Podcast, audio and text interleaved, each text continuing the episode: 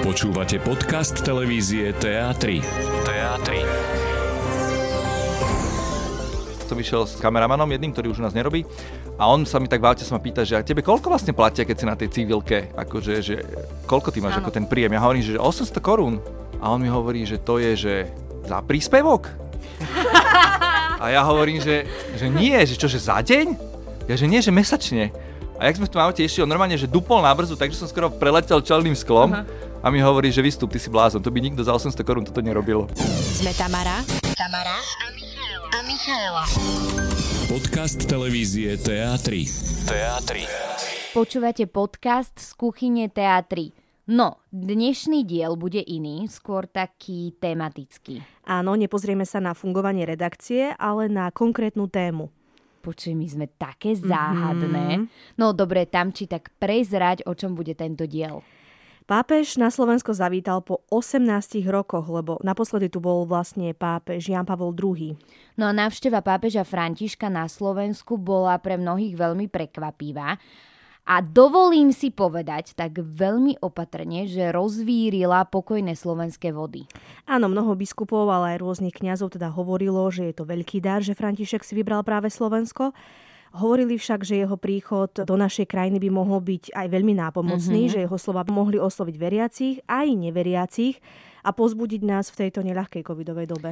No áno, lenže niektorí zase kritizovali túto návštevu, pretože išiel na ňu značný obnos peňazí a teda uvažovali v rovine, že veď pápež odíde a všetko sa na Slovensku pozastaví a zatvorí. Čo sa našťastie zatiaľ nestalo. Presne. Ale my v dnešnej časti ponúkame zákulisie tejto návštevy pápeža, ako to vyzeralo z toho novinárskeho hľadiska. Takže politiku dáme bokom. V našom podcastovom štúdiu vítam redaktora Martina Linharta a moderátora Igora Haraja. Chalani, čaute a ďakujeme, že ste si našli čas na tento, verím, že príjemný rozhovor. Čaute, babi. Ahojte, vítajte. Ahojte, dievčatá.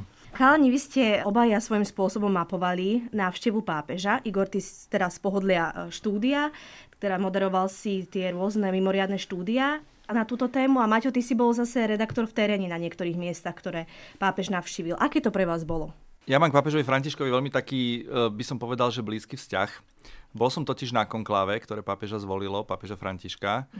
Považujem to za jeden z najsilnejších mojich asi profesných e, zážitkov, ktoré mám. Tam som mal možnosť zažiť to, ako funguje naozaj církev v takom svetovom meradle, vidieť, ako pracujú tí špičkoví novinári na takýchto podujatiach, ale aj ako komunikuje naozaj na špičkovej úrovni katolícka církev. A musím povedať, že mňa tam pápež František veľmi oslovil hneď na začiatku, hneď tým prvým vystúpením, keď sa zjavil mm-hmm. na tom balkóne s takouto svojou skromnosťou, jednoduchosťou. Môžem povedať takú anekdotu, že on teda vyšiel na ten balkón, mal iba tú bielu reverendu a nemal takú tú palerinku červenú. A potom sa hovorilo po Vatikáne, že keď ho obliekali, tak povedal, že chlapci, že karneval sa skončil, toto si ja nezoberiem. Samozrejme, že to Vatikán potom dementoval, že to nie je pravda, ale Niečo to možno trošku tak vyjadruje z toho, že on je taký, ktorý nemá rád takú okázalosť, taký prílišný ritualizmus a takéto nejaké veci. A potom ma ešte druhý raz tak veľmi sa ma dotklo, my sme tam zostali asi po tej jeho voľbe, ja neviem, týždeň či dva, malé také špeciálne stretnutie s novinármi. A to bolo zaujímavé, lebo novinári vlastne sa tak čaká, že sú takí tí ľudia, čo majú tak odstup od vecí. Mm-hmm. A keď pápež prišiel do tej auly e, Pavla VI, kde bola tá audiencia pre novinárov, ktorí pokrývali konkláve, tak tam proste vznikol taký rachot, buchot, potles, keby mm-hmm. prišla nejaká roková star. A tlieskal si aj ty? Tlieskal som aj ja. A povedal tam takú jednu vec pápež, to ešte poviem, ktorá ma tak veľmi zaujala, že média a církev majú spoločnú úlohu prinášať dobro, pravdu a krásu. To si doteraz pamätám, že v tom máme ako keby také podobné poslanie.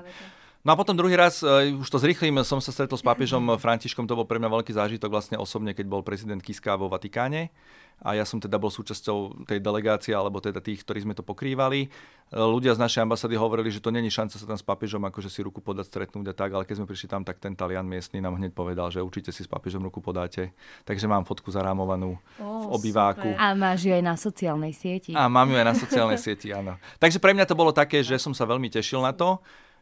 Ale musím povedať, to sa priznám, že ja som bol, keď sa to oznámilo oficiálne, že teda to bude, tak ja som bol v Chorvátsku na dovolenke a som si hovoril, že dopa, že fúha, že príde sem, to bude masaker. No ja som mal z toho strach, Áno, že áno, bude áno, to áno. veľa roboty, bude to... Takže ja som možno jeden z mála, ktorý sa v podstate netešil v tom prvom momente s vidinou toho, čo nás čaká, Mhm. ale postupne, ak sa tie veci doladili, tak už som bol OK s tým a som sa tešil. Ale celkovo to hodnotíš pozitívne. Ja Že- myslím, že veľmi fajn to že dobre dopadlo. to dopadlo. Gora, ty to ako hodnotíš? Návšteva pápeža je vždy takou udalosťou, ktorá sa možno uskutoční raz za jednu generáciu.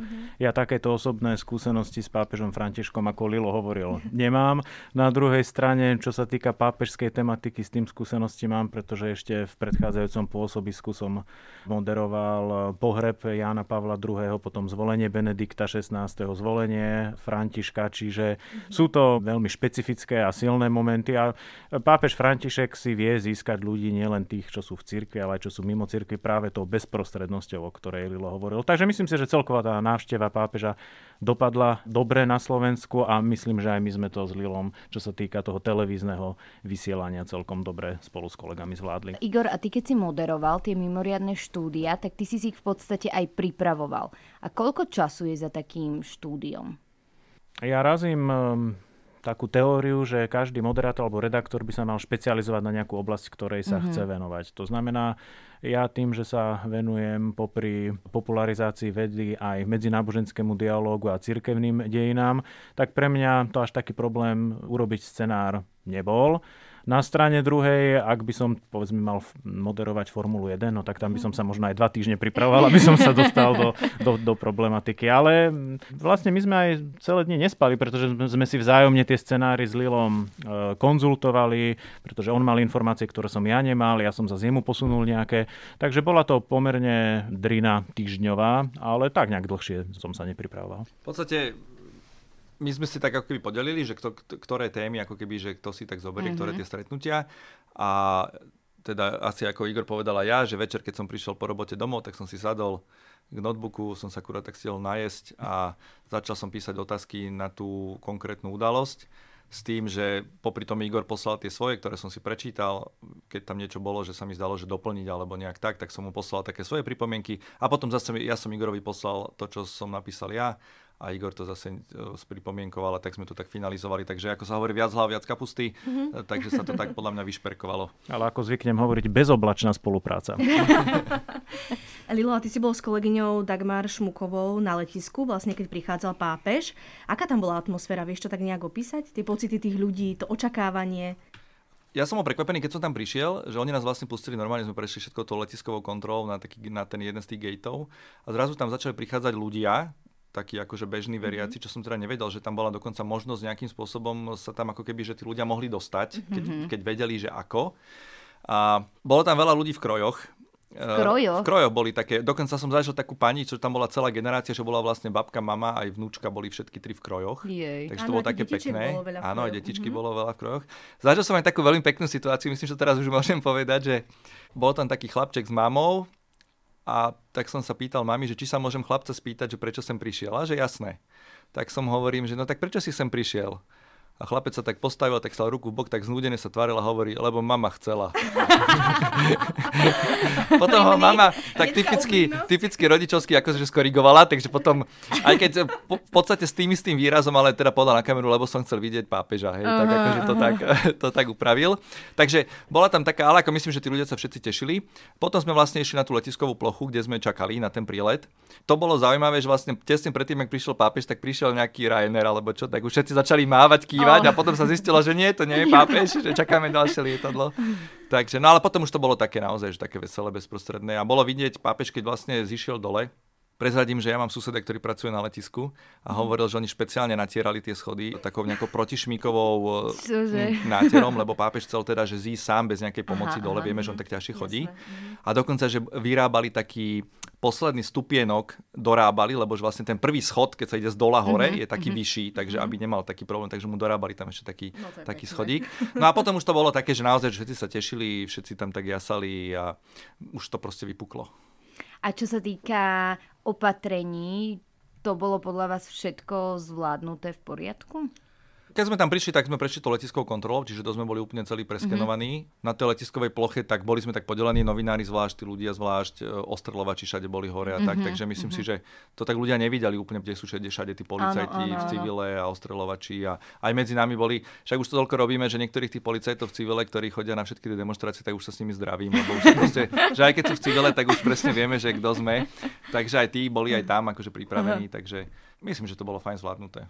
Tam platí vlastne to pravidlo, že kým je pápež v lietadle, tak sa o neho stará vatikánska tajná mm-hmm. služba. Keď to tak veľmi zjednoduším, a už ako náhle príde na zem, tak musia slovenské zložky sa o neho starať. Neviem, ako je to ale, keď je v limuzíne alebo na nunciatúre, že kto sa stará Myslím, o jeho bezpečnosť. To... Myslím, že to už berie akože tá slovenská strana a oni mm-hmm. hovorili, že vlastne boli upozornení vopred, že e, vzhľadom na tú bezprostrednosť pápeža Františka, mm-hmm. že sa môže stať, že on proste nechá tú kolonu zastaviť. Mm-hmm. Čo sa aj stalo Čo vlastne. sa vlastne aj stalo. Hej a že vystúpi a pôjde medzi ľudí, takže...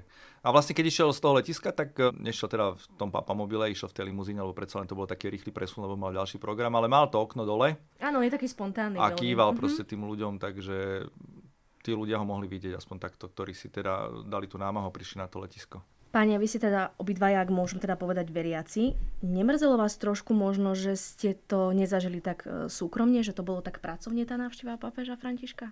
Ja som sa už tak naučil, že takéto situácie, teda aj tým, že som s ním už akože bol, aj Joj, na tom konklave, aj to tak. nie je nič nové, nie, nie, to ako... chcem povedať práve, že nie, že práve chcem povedať iba jednu vec, že, že tak som si vlastne kvôli tomu, vďaka tomu som si tak uvedomil, že, že proste pre mňa už nemá zmysel ho fotiť na mobil a natočiť mm-hmm. si video, jak vystúpi z toho lietadla a robiť si tam nejaké selfiečka. Ja neviem, či mám z celej návštevy, mám si jedno selfiečko, som si spravil dome Betlehem matky Terezy, keď tam bol mm-hmm. pápež Petr Žalke. Tak som si tak vlastne úplne uvedomil, že natočené to budeme mať a som sa vlastne naozaj sústredil na to, že ako príde, ako sa tvári, ako zíde dole, že či čo je, povie. čo povie, či je mhm. vo forme a tak. Tak bolo vidno hneď, keď prišiel z toho lietadla, vystúpil, že sa usmieval, že vyzeral, že je vo forme. Mm-hmm. Čiže ja som to takto nejako prežíval, takže ma to tak akože... Jediné, kde som chcel byť, to sa priznám, a kde sme sa vlastne nedostali nikto, tak chcel som byť v tom dome svätého Martina mm-hmm. na tom stretnutí. Ma veľmi zaujímalo, čo tam povie tým predstaviteľom slovenskej cirkvi. Mm-hmm. A tak to som chcel zažiť, ja som sa tam aj akreditoval, ale tam vlastne vstup do toho domu, neviem, myslím, že zo slovenských novinárov ani nikto nedostal takže keď, tak boli len pred domom. A ja som vlastne všetky tie príhovory pápeža, ktoré porozprával na tých miestach, ja som to pozeral až potom, tak s takým posunom. Čiže ja som Áno. vlastne ani v ten deň nevedel, že vlastne povedal v tej katedrále nejaké highlighty, hej, ale potom som si to dodatočne pozeral a čítal a podobne.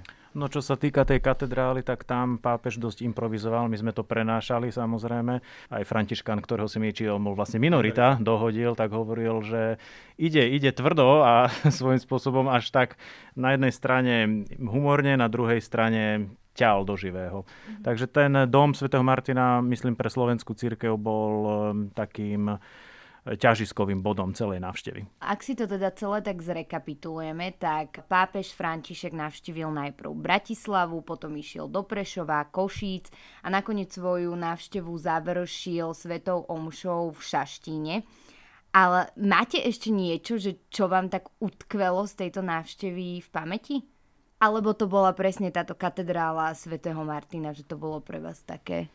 Pre mňa osobne eh, takým najsilnejším momentom, ale to skôr z hľadiska liturgie a cirkevných uh-huh. dejín bola božská liturgia Jána Zlatohustého, ktorá bola v Prešove. Sám som bol zvedavý, že ako sa zhostí tejto úlohy pápež, keď som sa dozvedel, že bude mať uh, tie svoje jednotlivé modlitby po latinsky, tak ma to celkom prekvapilo pretože napríklad jeho predchodca Benedikt XVI ako vynikajúci teológ a klasický filológ vedel aj gréčtinu, to znamená, on keď sa stretol s konštantinopolským patriarchom, spolu sa aj modlili po grécky. Pápež rímsky si súčasný František nechal e, to privilégium e, slúžiť liturgiu latinsky. Tak to bolo pre mňa takým najsilnejším momentom, kde sa ukázala tá katolicita církvy, tá všeobecnosť církvy, že teda okrem toho latinského obradu máme aj iné obrady, ktoré sú veľmi bohaté so svojou históriou, so svojou špecifickou duchovnosťou. Takže pre mňa prešol. Pre mňa, ja som bol aj tej Petržalke, ako som spomínal, v, v tom dome Bethlehem, kde sa teda sestry matky Terezy starajú o tých, hovoria to tak, že tých najposlednejších z tých posledných, že aj z tých bezdomovcov ešte berú tých akože takých tých najťažšie prípady. A to bolo také podujatie, kde bolo málo ľudí pomerne aj teraz som ho mohol zažiť teda pápeža v takom, v takom ušom kruhu ako keby, tým pádom, že tam bolo menej ľudí. A tiež ma oslovilo to, že bol veľmi spontánny, hneď tam prišiel, pozrel tie sestry, okamžite išiel k mikrofónu, hneď e, povedal nejakých pár slov, čiže bol taký veľmi bezprostredný. A potom ešte bol pre mňa taký silný zážitok to stretnutie s mladými v Košiciach, podľa mňa tam mhm. nechal taký silný odkaz pre mladých ľudí. Pre mňa to bolo aj také osobitné tým, že v podstate ma túto vedenie televízie dokopalo k tomu, aby som si sadol do štúdia a prvý raz v živote odmoderoval niečo také ako nejaký živý prenos, ktorý a trval... bolo to skvelé, Lilo. To už iní nech posúdia, ale teda trvalo to, trvalo to nejakú hodinu štvrť. Musím sa priznať, že bonus plus bol, že vlastne ten, e, boli dvaja hostia. Bol to Marek Trávniček, ktorý chodí k nám do televízie tlmočiť. A potom tam bol jeden Salesian, Peťo Jacko, čo je môj kamarát. Mm-hmm. Takže ja, ja, som vedel, že je veľmi akože fundovaný človek, študoval v Miláne a tak. Takže v tomto to bol pre mňa taký bonus plus, že teda, aj keď som to robil prvý raz v živote, aspoň tam boli ľudia, s ktorými som si tak akože rozumel a vedel som zhruba, že čo sa dá od toho čakať. Pani, ja by som tak uzavrela túto tému návštevy pápeža na Slovensku, ktorá teda bola veľmi dôležitá a bolo veľmi podstatné ju zhrnúť v našom podcaste. Ale teraz by som využila moment, že vás tu máme oboch a vytiahla trošku informácie, aj ktoré by možno mohli zaujímať našich poslucháčov. Igor, tak ty si ma učil na vysokej škole. Popri tom si moderoval, teda pracuješ v televízii, ale začal si študovať medicínu. Už si myslím, že v štvrtom ročníku. Ty si mal už aj na škole blízko k medicíne. Prečo si teda moderátor a nie si lekár? Tak ja pevne verím, že tým lekárom sa raz stanem. Moja cesta k medicíne je taká pomerne kľukatá. Ešte na strednej škole som uvažoval uh, nad tým, že či ísť tým filozofickým a klasickým vzdelaním, keďže mám latinčinu, greštinu, filozofiu vyštudovanú, alebo medicínskym vzdelaním, no ale prevážila láska v úvodzovkách k pravde a k tomu, čo určuje človeka, takže som sa vydal úplne iným smerom. Mm-hmm Samozrejme, nie som len taký idealista, ktorý by žil z pekných myšlienok a v Bratislave sa žije pomerne ťažko a draho, takže popri filozofii a učení na vysokej škole som začal pracovať v médiách, ktoré mám doteraz vlastne živia. No a pred takými piatimi rokmi ma moji priatelia, keďže som spomínal v našom rozhovore, že sa venujem popularizácii vedy, sami tak podnietili, keď sa tak zaujímaš o medicínu, prečo to nejdeš študovať? Ja hovorím, nie som na to starý, že nie, máme aj starších, tak poď. Vyskúšal som, vyšlo to a uvidíme, že či to aj vyjde ešte tie dva roky, som to v duchu rátal, že koľko, ešte tie dva roky, že či dám, či nedám. Vlastne tri, lebo štvrtý ročník sa len začína. A čo to znamená pre tvoju televíznu kariéru? Teda chceš sa naplno venovať medicíne a za moderovaním zatváraš dvere? Po nočnej, uh, le, v nemocnici, keď bude lekár, príde, príde ráno, sem. rovno z nočnej odmoderovať správy. Horšie sú tie rána, však aj počuť po mojom hlase, aký som rozvlačný a unavený, pretože som vstával o 5. Nie, ešte si nezatváram dvere za moderovaním, ani za vôbec tou mediálnou spoluprácou. Samozrejme uvidíme, uvidíme, ako sa to celé vyvrbím. Ešte mám tie 3 roky, ale určite tej medicíne sa na klinickej úrovni chcem venovať. Ideálne by bolo, keby sa to dalo skombinovať, ale myslím si, že kde je vôľa, tam je cesta. Keď som dokázal študovať a moderovať, tak verím, že dokážem aj ambulovať a moderovať. Uvidíme.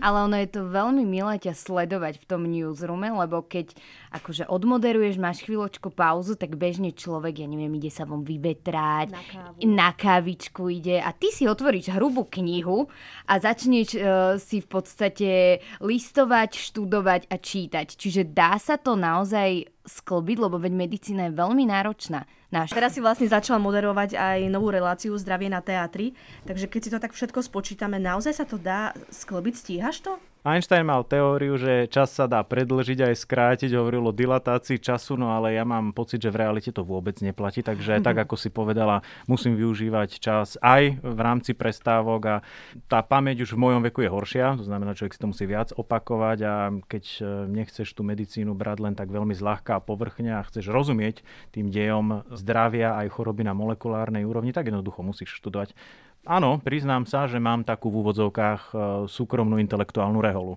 Musím si ten čas veľmi, veľmi strážiť a musím si rozdeliť, čomu budem venovať priestor, čomu nebudem venovať priestor. No a e, to patrí vďaka aj mojim blízkym, že vôbec to chcú rešpektovať a majú na mňa tí, ktorí ja mám rada, o ktorých oni majú radi, e, pomerne málo času. No ale dal som sa na tú cestu, tak ideme.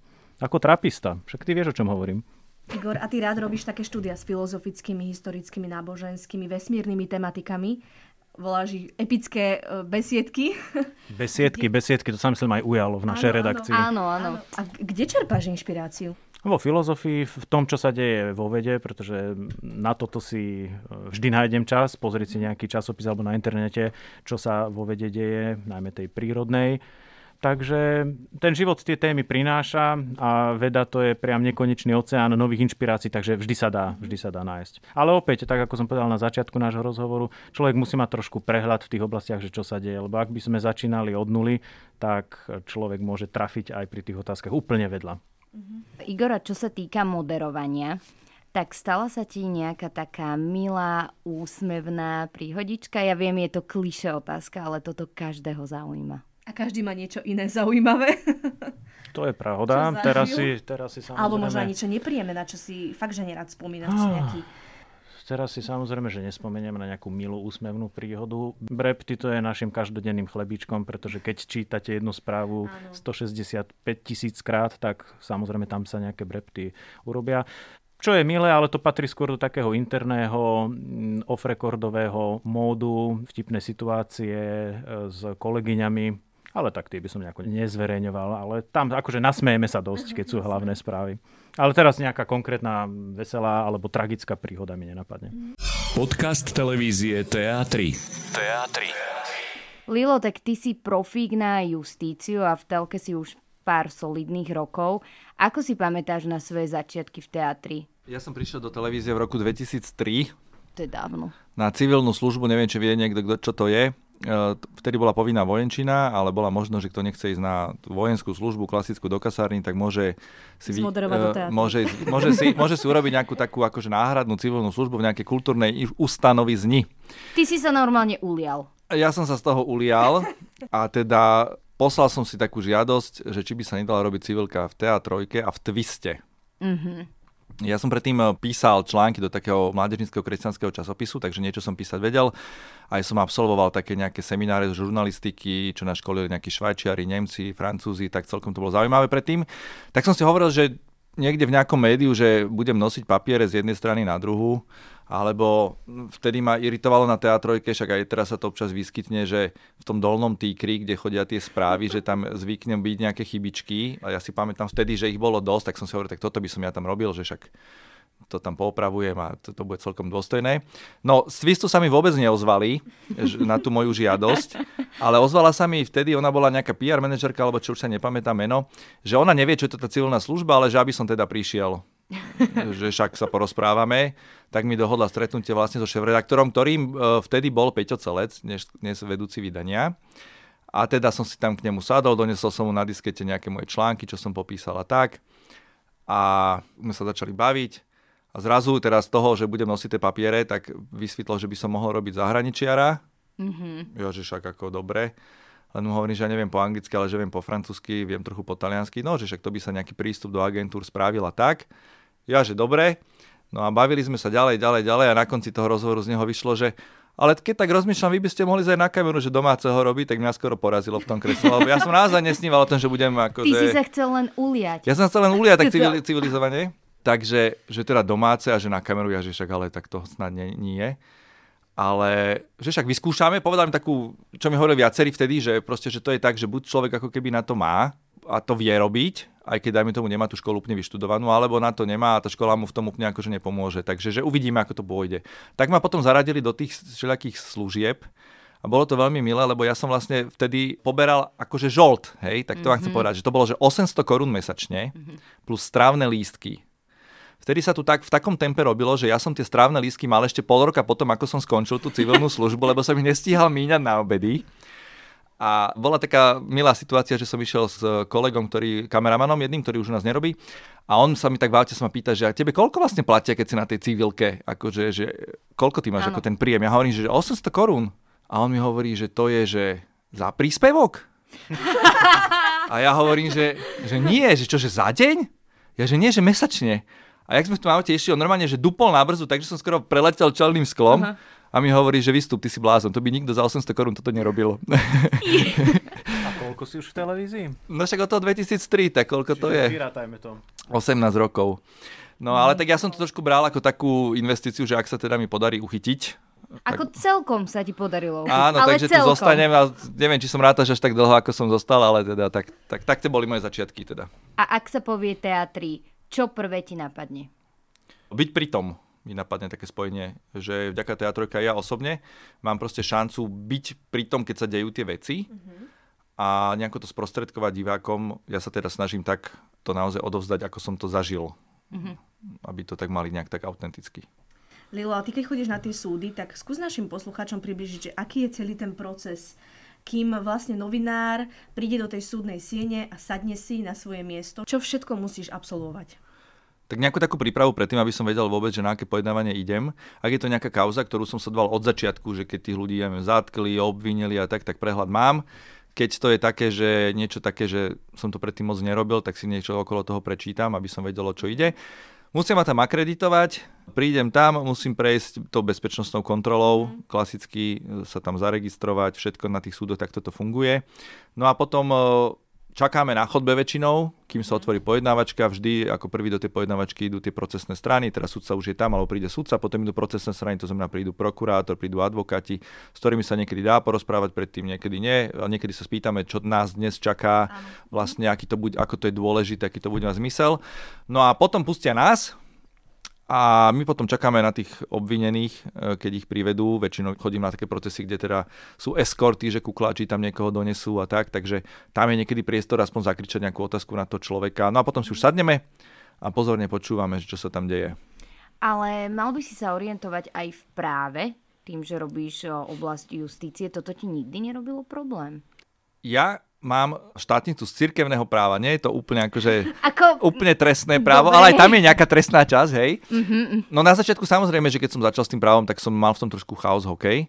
Dnes teda neviem sypať tie paragrafy, že podľa takého, takého, ako to je, ale už tie základné procesy viem, že už sa niekedy smejeme, že už by sme to aj my, akože niektoré tie veci tam na tom súde vedeli aj odsúdiť, že že už sme v tom, ako máme taký pocit aj kolegovia, ktorí sa venujeme tej justície z iných médií, že, že tie základné veci už ako keby ovládame, že tam nás to už nejako neprekvapí. No a ty si bol súčasťou teda niekoľkých veľkých kauz, teda súdov. Aké to je napríklad sedieť z očí v oči Kočnerovi? Tak ja som ho zažil aj predtým na nejakých tlačovkách, možno raz, dvakrát, nemal som s ním nejak- nejaký taký osobnejší kontakt iba formou tej tlačovky. No pre mňa to bolo veľmi zaujímavé na tom súde, v prípade vraždy Jana Kuciaka a Martiny Kušnerovej, naozaj ho vidieť a ja som si tak dal záležať, že, že ako sa tvári, ako reaguje na tie veci. A sa mi zdalo, že naozaj pomerne dlhý čas toho procesu bol taký, ako sme ho poznali alebo vnímali, že taký ten arogantný chlapík, mm-hmm. ktorý proste nemá s ničím problém, v podstate si všetko vybaví a tak. Dokonca si pamätám, že keď po tom prvom pojednávaní sme s Janom Petrovičom z Aktualit na ňo kričali, kladli sme mu otázku, no a tak sme to museli trošku zakričať, že, že či sa nebojí e, toho trestu, ktorý mu hrozí, tam sa vtedy hovorilo, že to môže byť aj 25, Áno. možno, že až do živote za nejaké okolností. A dodnes si to pamätám, že jak sa na nás pozrel, ako takým štýlom, že vy somári, vy idioti, že to, to akože, ne, akože nehrozí, alebo tak, mm-hmm. taký ten pohľad. Vlastne nám nič neodpovedal, ale taký pohľad proste, že, že čo sa to pýtame za nezmysly. A potom sa ešte priznám, ešte som bol taký, keď doviedli Alenu Žužovú. Mm-hmm. Mali sme o nej teda tú predstavu, že to je... Že ako bude vyzerať. Že ako bude vyzerať, Áno. že to je tá žena, čo tu vlastne polovicu republiky pobalamutila hlavu. Áno. A ja som sedel- vedľa toho Jana a my sme proste 15 minút strávili tým, že sme si tam šuškali, že jak je toto možné. Že toľko chlapov naletelo. Ale tu už vie. No veď áno, áno, ale... Pravíš. Ako však pri všetkej úste zase, hej, ku každému, ale tak bolo to pre nás také, že tiež to bolo také zvláštne. No a potom som zažil ešte tie mafiánske skupiny a tam to bolo také, že to bolo tiež pre mňa veľmi zaujímavé, tiež sledovať tých mafošov. Lebo niekedy tí mafiáni poukazovali také všaké gestá, ako keby, mm-hmm. že podrezávajú krky a teraz sme nevedeli, že či nám to ukazujú, alebo sa len škrabú Hej, hej, hej, na to tom také hrdle. neisté. Takže je to také neisté, že čo nám chceli vlastne odkázať. No. A mal si niekedy taký vyslovene nepríjemný zážitok, ktorý sa spájal s tvojou prácou? Jeden taký vyslovene nepríjemný zážitok som mal a to bolo, keď zastrelili Čongrádyho Áno. a bol pohreb túto na Rakúskom mm-hmm. cintoríne. A mňa tam poslali z telky s kamerou, že choď to tam natočiť. Mm-hmm. Tak som si už vravel, keď som tam išiel, že toto nebude úplne dobrý nápad, lebo tam bude určite smotanka slovenského podsvetia, vtedy to ešte celkom fungovalo. Tak sme tam teda prišli, dali sme sa tak bokom, všetci tak novinári po, pokope, Áno, áno. No a, a v jednom momente, ak sme tam tak stáli a chodili teda všelijaké tie holé hlavy, hrubé krky, tak si jeden z nich vytiahol z tašky alebo z vrecka, už to nepamätám, proste vybral fotoaparát a povedal, že keď vy nás, tak my vás. A začal si nás Aj, fotiť. Aj, A vtedy som si tak hovoril, že na čo si nás asi Fotí. mafiáni fotia. Mhm. Takže chvíľku som bol taký pár dní z toho taký rozladený, ale teda zatiaľ som na to neprišiel, že snad len do nejakých rodinných albumov to bolo teda, že... No dobré, a čo sa týka napríklad toho súdu, ty si to tak načrtol, vražda novinára Jana Kuciaka jeho snúbenice. Ako si toto možno emočne prežíval? Boli tam tí rodičia zdrvení, tí rôzni obvinení. Ako toto na teba pôsobilo? Ja som sa s Janom Kuciakom asi raz stretol nejaké tlačovke, ale mám len takú slabú pamäťovú stopu, n- takže ja som sa s ním osobne nepoznal, takže v takom zmysle sa ma to určite nedotýkalo až tak, ako ostatných kolegov, aj keď samozrejme, že som vnímal to, že sa ma to dotýkalo to, tým spôsobom, teda, že je to novinár, je to taký jeden z nás a proste, že naozaj sa stalo niečo hrozné, čo sa stať nemalo a že je naozaj veľmi zlé, ak to štát, ako keby, alebo ten systém, ktorý fungoval v tom štáte, niečo takéto vôbec umožnil a dovolil. Ale musím povedať, že naozaj veľmi silné boli tie momenty práve s tými rodičmi, že keď e, došlo do tých situácií, napríklad si pamätám, že pani Kušnerová naozaj počas toho súdu viackrát, hlavne pri takých tých pasážach, keď opisovali, ako zomreli, keď sa čítali tie správy a tak, tak, e, alebo keď opisoval odsúdený dnes už e, Marček, ako ich vlastne zabil. A on to rozprával, ako keby nakupoval ovoci a zeleninu v obchode, to bolo úplne bez emócie. Tak viem, že vtedy bolo silné pre nich a veľmi ťažko bolo vidno proste, že plačú a že veľmi Bolo ťažko počúvať to. to, bolo počúvať. Teda aj nám, tak to božne im. mhm. a tak v- to bolo také naozaj že silné momenty, až také zimomriavky. A potom aj keď kolegovia jeho vlastne jeden, jeden deň taký pojednávací bol, keď prišli tí kolegovia od neho z redakcie rozprávať o ňom a to bolo tiež také veľmi silné, že aký on bol človek, aký, aký bol novinár a tak, takže bolo to také ťažké, hej.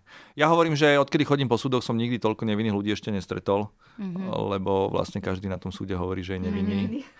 Takže, ale musím povedať, že už som taký trošku ako keby, že otrlý voči tomu. Teraz som bol, tento týždeň som bol na súde s Pavlom Ruskom v tej veci príprave vraždy Silvie Folcovej a kolega kameraman Peťo Dušička, on bol z toho úplne konsternovaný. On mi už počas toho hovoril, že poďme už preč, poďme už preč. A Aha. potom mi hovoril, že ja si dneska nezaspím, že... A pritom sa tam nič nedialo v zásade, Aha, hej, nič tam aha, akože, nič, ani nejaké brutálne svedectvá, nič proste ale hovorí, že on to nedáva proste, že s tými ľuďmi sedie v tej jednej miestnosti, aj tí svetkovia niektorí, ktorí tam, myslím, že boli, tak boli takí, že bol tam vlastne Lojzo Čistič, čo je teda vychýrený vrah mafie, ktorý tam tiež stál a rozprával, keby o nič nešlo a tak. Takže ja už to tak ako úplne neprežívam, ale teda viem, že niektorí ľudia, ktorí možno tak často tam nechodia, tak to môžu aj takto zavnímať. Že už taký zocelený voči tomu. Máš aj ty nejaký taký, možno, teraz si hovoril možno o tých nepríjemnejších zážitkov, ale máš nejaké vtipné z výrob, alebo tak, čo si tak zažil? Napríklad uh, tlačovky Smeru. Je to tvoje obľúbené. Tak ja musím povedať, že to nie, nie sú ani tak akože vtipné pre mňa príhody, tlačovky Smeru. Ja som teda akože tak, keď tam treba ísť, tak tam idem, ale je pravda, že som na dlhšie nebol, lebo je to pre mňa taká situácia, ktorá vo mne vyvoláva také veľmi silné napätie, lebo treba povedať, že Robert Fico je veľmi dobrý komunikátor, to je bez debaty. A aj keď človek ide do neho nejakými otázkami, tak on vo výsledku aj tak to dostane tam, kam chce.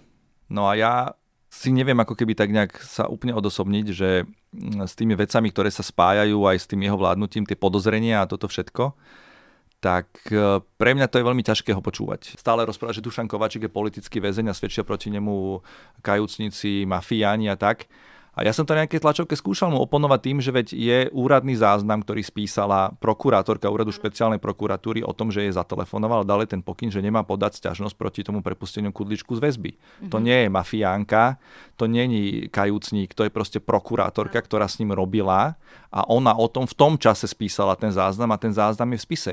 Tak ako môže niekto do nemoty opakovať, že je to politický väzen, na ktorého vypovedajú len nejakí mafiáni a nejakí kajúcníci? No proste nie je to tak. Hej? Nerobí to len Robert Fico, robia to aj iní politici, ale proste nemám to rád, keď si niekto proste ide stále to svoje a myslí si, že my sme nečítali tie veci, nemáme o tom prehľad a že ako, možno, že na tých nejakých voličov, tých jednotlivých politikov to platí, ale podľa mňa väčšina tých novinárov je natoľko zorientovaná, že vieme to identifikovať, že toto proste je populizmus, nie je to pravda a že to sú proste len také politické tanečky a toto nemám rád jednoducho. Aj keď ja viem, že k tej politike to patrí, že keď sú v tom dobrí, tak sú dobrí a majú tie body, ale ja toto nemám rád jednoducho. Je dobré, ak novinár dáva nejaké dajme tomu svoje pocity alebo presvedčenia potom ďalej do tých reportáží. Vieš, že ako ty si teraz povedal, že napríklad, že vyslovene niektoré tlačovky, teraz nerozprávame sa o smere, ale celkovo, že niektoré politické tlačovky ťa proste nahnevajú, lebo že vieš, že to tak nie je, lebo čítal si, dajme tomu nejaké spisy, dôkazy. Je to dobré, ak novinár tam dáva aj kus ako keby seba? Ja sa snažím o to napriek tomu všetkému odosobniť práve, že teda aspoň v teatrojke ma učili aj pred tými 18 rokmi, že nemalo by tam byť cítiť ten náš názor. Hej. Je, to taká, je to tak na debatu, však samozrejme, že nemôžem teraz vyhlásiť niekoho jednoznačne, že ten je zlý a ten je dobrý. To tam by nemalo byť, ale Ale na základe nejakej pravdy, nejakých podkladov môžeš niečo tvrdiť, možno také oponentné, nie? Dá sa tak povedať. Tak ja sa priznám, tak uh, ja, to, ja to robím tak, že ja keď píšem tie reportáže, tak mňa veľmi baví písať. To Tak. je aj vidieť. Tak uh, možno aj preto nechodievam o tretej domov, ako niektorí kolegovia, lebo sa snažím sa to tak akože vyšperkovať, čo to dá. Takže ja sa snažím vlastne do toho textu, keď to píšem, akože občas dať také nejaké ironické slovíčko. Akože nechcem, aby to bolo tak úplne, že cítiť, ale tak ako keby, že pozorný, inteligentný divák môže v tom, v tom texte zachytiť ako keby trošičku taký, taký nejaký podtón, podtón. áno, a ešte to občas sa snažím, to mám tiež veľmi obľúbené, doplňovať, pokiaľ sa dá, nejakými vtipnými zábermi, že keď mám pocit, že ten záber, aj keď môže úplne s niečím iným súvisieť, ale ako keby vyjadruje tú takú, hej, Áno, Emócie. ja si Emóciu. pamätám, ty si niečo z YouTube stiahoval, nejaký klip, nejakú pesničku na začiatku reportáže to išlo a to bolo super. Aj to, ale aj potom neviem, také, čo to bolo, aj, také, bolo to aj také zo života, hej, že napríklad som vyrábal ten um, materiál pre ukázanie pôvodu majetku, kde Igor Matovič hovoril, že ani v tej koalícii to není také úplne isté, či to prejde. No našiel som taký záber z parlamentu, jak on má ten palec hore, asi sa hral na hore, dole, Lašakovú, hej, a ukazuje hore dole, ale nie, že raz to ukázala, neviem, či 5-10 krát. Áno. Tak mi to prišlo, že to je taký záber, ktorý vlastne vyjadruje presne to, že kde sme, no tak som Mhm. ho tam dal, hej, tak, tak taký akože príklad toho, že Mhm. ako sa to dá tak nejako Ale aby ste vedeli, ako vyzerá Lilov deň v redakcii, tak on pracuje. Klasické tempo, občas sa vyvetráme, občas načapujeme nejaký. vodičku, občas obedík. Odbijú 4 hodiny, Lilo ščervenie, zrýchli tempo a uteká po schodoch do strižne k počítaču, do strižne k počítaču. Potom je už len v strižni, prestáva komunikovať a potom hlavné správy začínajú 18.30, tak 18.29 letí dole po tých schodoch. Ja mám tam ešte kódy. A, áno, a, a ťuká titulky. Alebo volám ťuká vám, ko- či by ste mi to Alebo nenapísali. voláš nám. Prečo sa toto deje? Ale musím teda povedať sa na svoju obhajobu, teda, že tento týždeň aj kolega Celec bol prekvapený, že som odovzdával oveľa skorej tie šoty. No, lebo sme si mysleli, že či nie si chorý, alebo No, či no, sa no. niečo nedeje. No nie, tak závisí to podľa mňa od toho trochu, ja sa teda nechcem vyhovárať, ale že od tých tém, že jednoducho, že keď proste tie synchrony sa mi zbierajú celý deň, a už sa mi stalo také, že keď som to mal celé napísané, tak prišlo niečo, niečo že som to vlastne Mhm. musel celé prerobiť, lebo to bolo zrazu úplne bezpredmetné. Tak mňa to tak proste zamestnáva na dlhšie. Potom ja sa babrem s tým písaním, lebo ja sa snažím do toho obchať ako keby taký, aby to bolo také ucelené, že čo najviac tie informácie. Niekedy sa hovorím presne toto, že keby som sa vykašľal na ten background alebo na všetky tie súvislosti, tak vlastne budeme o polovicu ľahšiu robotu. Takže ja to tam chcem dostať, zároveň chcem, aby to bolo krátke a zrozumiteľné, takže nie vždy sa mi to naozaj píše tak veľmi jednoducho. A potom sa striham sám, nehovorím, že striham najpomalšie, no ale teda akože aj to mi chvíľku zaberie. A hlavne pri takýchto všetkých tých justičných témach je úplne peklo mať k tomu nejaké zábery. Hej? Napríklad, aby divák vedel, tak dnes je na súde taká prax, že v momente, keď sudca vojde do pojednávacej miestnosti, nesmieme nič Nájde točiť. Mhm. Kedy si to bolo tak, že keď sudca začal už nejaké tie úkony robiť, otvoril to pojednávanie a začalo sa dokazovanie, tak vtedy sme museli prestať natáčať. Takže preto aj niektoré zábery sa rotujú do nemoty, pretože my ich nemáme ako natočiť nové. Mm-hmm. Raz som požiadal sudcov na špeciálnom súde, keď tam zostali sedieť v pojednávačke, tak cez hovorky som odkázal, že keby ešte zapauzovali, ešte by tam 5 minút zostali, že my si ich natočíme. Takže aj zostali, aj sme si ich natočili. Len napríklad musím povedať, že nerád to používal, napríklad jeden z tých sudcov zomrel medzi časom. Mm-hmm. Ako nie je ich tam vidieť, nie sú tam ich tváre, lebo to sudcovia sa nemôžu zobrazovať s tvárami. Ale je mi to také blbé, že proste možno tí blízky ho vedia aj podľa tej postavy Áno. Podľa tých rúk identifikovať. Mhm. Čiže to chcem tiež povedať, že niekedy je veľmi ťažké nájsť tie zábery na to, že aby sme to pokryli, že nie je to také jednoduché. No.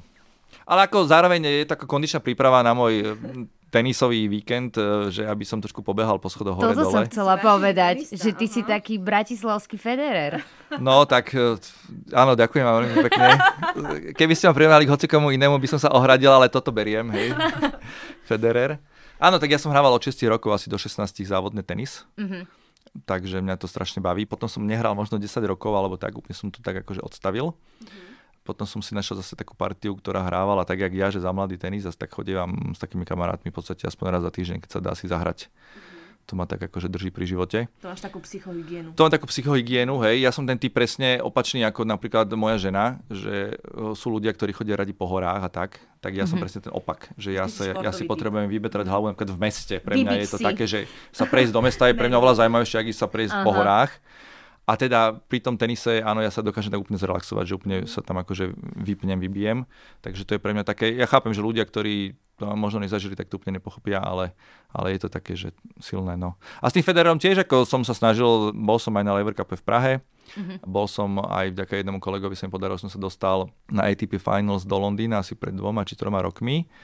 A teda musím povedať, že môj syn má podpis Federera na šiltovke, že sa mu ho podarilo ukoristiť. nemáte? Selfiečko nemáme, to sa, to sa nedalo. Ale máme selfiečko s Djokovicom a to bolo tak, že nás tam taký človek zobral do toho backstageu, že môžeme sa na tom ATP Finals v Londýne, že môžeme sa teda prejsť, ako to tam vyzerá, tie chodby, tlačovková miestnosť, tu majú hráči šatne a tak. A jak sme išli po tej chodbe, tak takto išiel Federer oproti, možno na 10-15 metrov. Len nás teda varoval, že hráčov pred zápasom nemáme oslovovať, keby sme niekoho stretli, aby sme na ho nenaskákali hneď. A on vlastne zašiel do šatne, ale Utekal si za ním. v tom momente zo šatní, ktorá bola asi 2 metre od nás, vyšiel Djokovic, A ty si nevedel, ale ten už čo? bol po zápase Ja. Môže byť aj ten. a, a hovorí si, áno, že Djokovic nie je úplne môj obľúbený, ale, do, ale akože dobre, Ale je to proste aj tak, akože však svetová jednotka.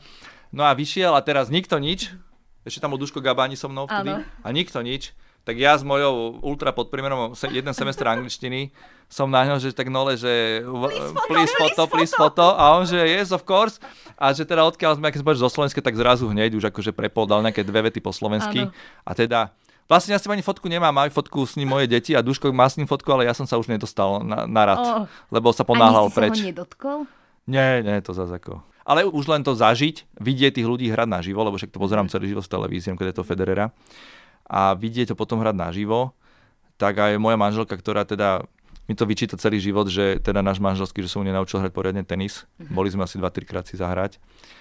Tak uh, vie to tak posúdiť, aj mi to povedala presne v tej Prahe, ho prvý raz v živote videla, že on keď prišiel na dvorec, tak okrem toho, že to bol výbuch taký aplauzu a všetkého, že, že on keď začal hrať, to je proste z inej ligy. To je naozaj, že je to ten pohyb a to všetko to. Niekto myslím, že o ňom napísal, že on hrá tenis ako keby tancoval alebo robil balet, že to je proste niečo neskutočné. Tak si myslím, že to takým laickým pohľadom ľudia vedia odhadnúť, že to je proste úplne že fenomén. Že sa pre ten tenis narodil. Tak, tak. Takže tvojou vášňou je tenis, prechádzať sa po meste a máš ešte niečo? No, po meste sa už moc neprechádzam, nemám na to čas, ale hej, ten tenis. sa po súdoch.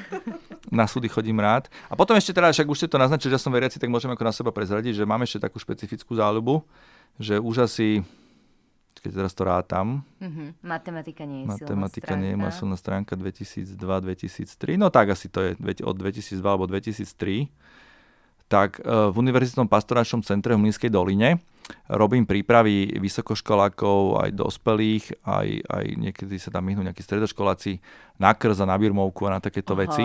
To tak po večeroch, útorok, moja žena mi to toleruje, že popri tejto našej e, časovo náročnej práci, lebo ako ste povedali, keď idem o minútu pol siedmej zo strižne, tak to znamená, že domov prídem tak okolo siedmej tak ešte potom útorok akože prídem teda domov o tej 7, zhodím tašku, prezlečem sa z obleku do nejakých riflí a trička a ešte lepšom niečo zjem a utekám, lebo o pol 8 mám u PCčku vlastne takéto stredko, kde vlastne s tými mladými prechádzame takú tú prípravu, tak je to pre mňa zaujímavé, že vidieť, ako tí mladí ľudia rozmýšľajú, ako možno si oni nejak tak prežívajú ten svoj vzťah k viere, ako sa tam vlastne dostali, lebo to je tiež zaujímavé, že niek- niekto tu je, lebo frajerka chcela, tak som prišiel, lebo ideme Mhm. sa brať v kostole.